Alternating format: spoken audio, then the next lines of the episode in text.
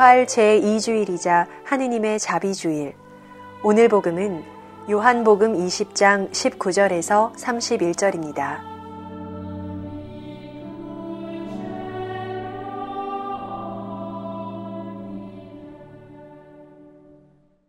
요한이 전한 거룩한 복음입니다. 그날 곧 주간 첫날 저녁이 되자 제자들은 유다인들이 두려워 문을 모두 잠가 놓고 있었다. 그런데 예수님께서 오시어 가운데에 서시며 평화가 너희와 함께 하고 그들에게 말씀하셨다. 이렇게 말씀하시고 나서 당신의 두 손과 옆구리를 그들에게 보여주셨다.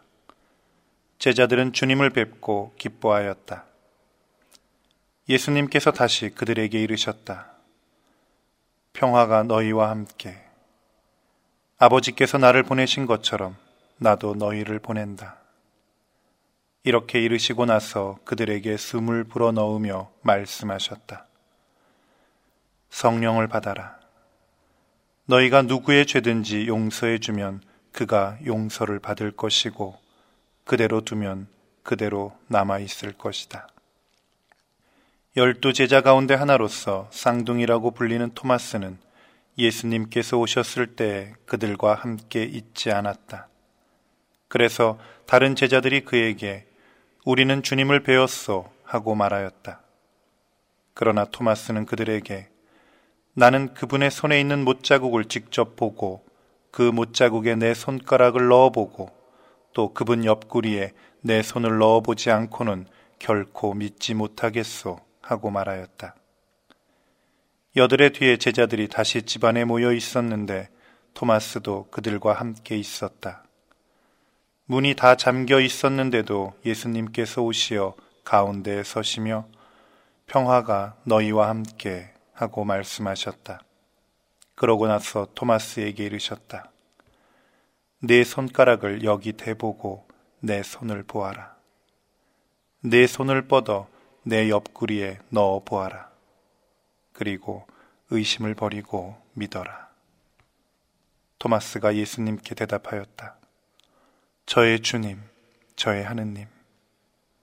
그러자 예수님께서 토마스에게 말씀하셨다. 너는 나를 보고서야 믿느냐? 보지 않고도 믿는 사람은 행복하다. 예수님께서는 이 책에 기록되지 않은 다른 많은 표징도 제자들 앞에서 일으키셨다. 이것들을 기록한 목적은 예수님께서 메시아시며 하느님의 아드님이심을 여러분이 믿고 또 그렇게 믿어서 그분의 이름으로 생명을 얻게 하려는 것이다. 주님의 말씀입니다.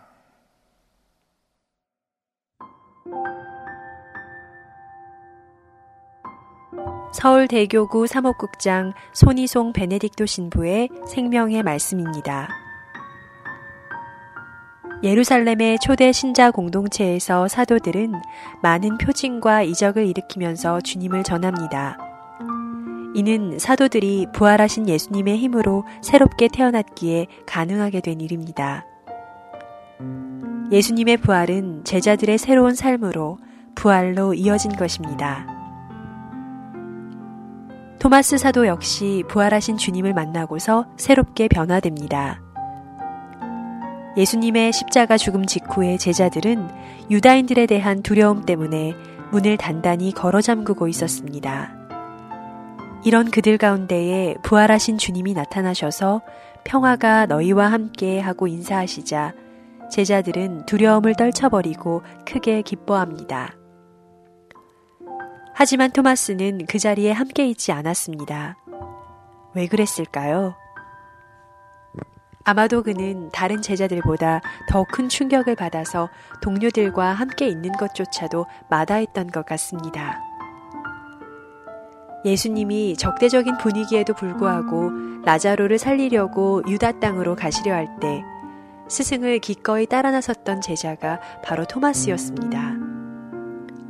그는 우리도 스승님과 함께 죽으러 갑시다 하고 말하면서 머뭇거리던 다른 제자들을 독려했습니다.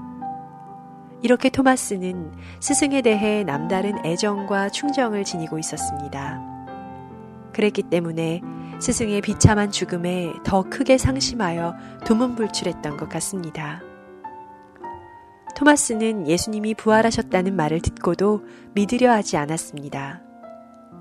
스승의 손과 옆구리에 난 상처를 보고 만져보기 전에는 결코 믿지 못하겠다고 고집을 부립니다. 예수님은 당신께 대한 남다른 충정 때문에 크게 상심한 제자를 남다른 사랑으로 대하십니다. 여드레 뒤에 다시 나타나신 예수님은 토마스가 원하던 대로 해주십니다. 그러자 토마스는 예수님께 저의 주님, 저의 하느님이라고 고백합니다. 이렇게 해서 예수님은 토마스에게 믿음의 걸림돌을 치워주십니다. 동시에 그의 믿음이 한층 더 굳건하게 되도록 이끌어 주십니다. 보지 않고도 믿는 사람은 행복하다. 부활하신 주님을 만나 뵙고 의심을 극복한 토마스는 주님을 증거하는데 일생을 바칩니다. 우리 역시 토마스처럼 하느님을 의심할 때가 있습니다. 삶이 너무 힘들고 고통스러우면 혹은 너무 원통한 일을 당하게 되면 하느님이 정말 계신가 하고 의심을 품습니다. 그런 의심을 풀어줄 수 있는 증거, 눈으로 보고 손으로 만질 수 있는 분명한 징표를 갈망하기도 합니다. 하지만 그런 징표가 항상 주어지는 것은 아닙니다. 예수님은 우리가 보지 않고도 믿는 행복한 신앙인이 되기를 바라십니다. 하느님이 정말 존재하시는지, 존재하신다면 과연 선하고 전능하신 분인지 의심이 들 때마다 부활하신 주님께 죽었었지만 영원 무궁토록 살아계신 분께 간절히 청하면 좋겠습니다. 보지 않고도 믿을 수 있는 행복한 사람이 되게 하소서. 태양이 비치지 않을 적에도 태양을 믿게 하소서. 사랑이 느껴지지 않을 적에도 사랑을 믿게 하소서. 하느님이 보이지 않을 적에도 하느님을 믿게 하소서.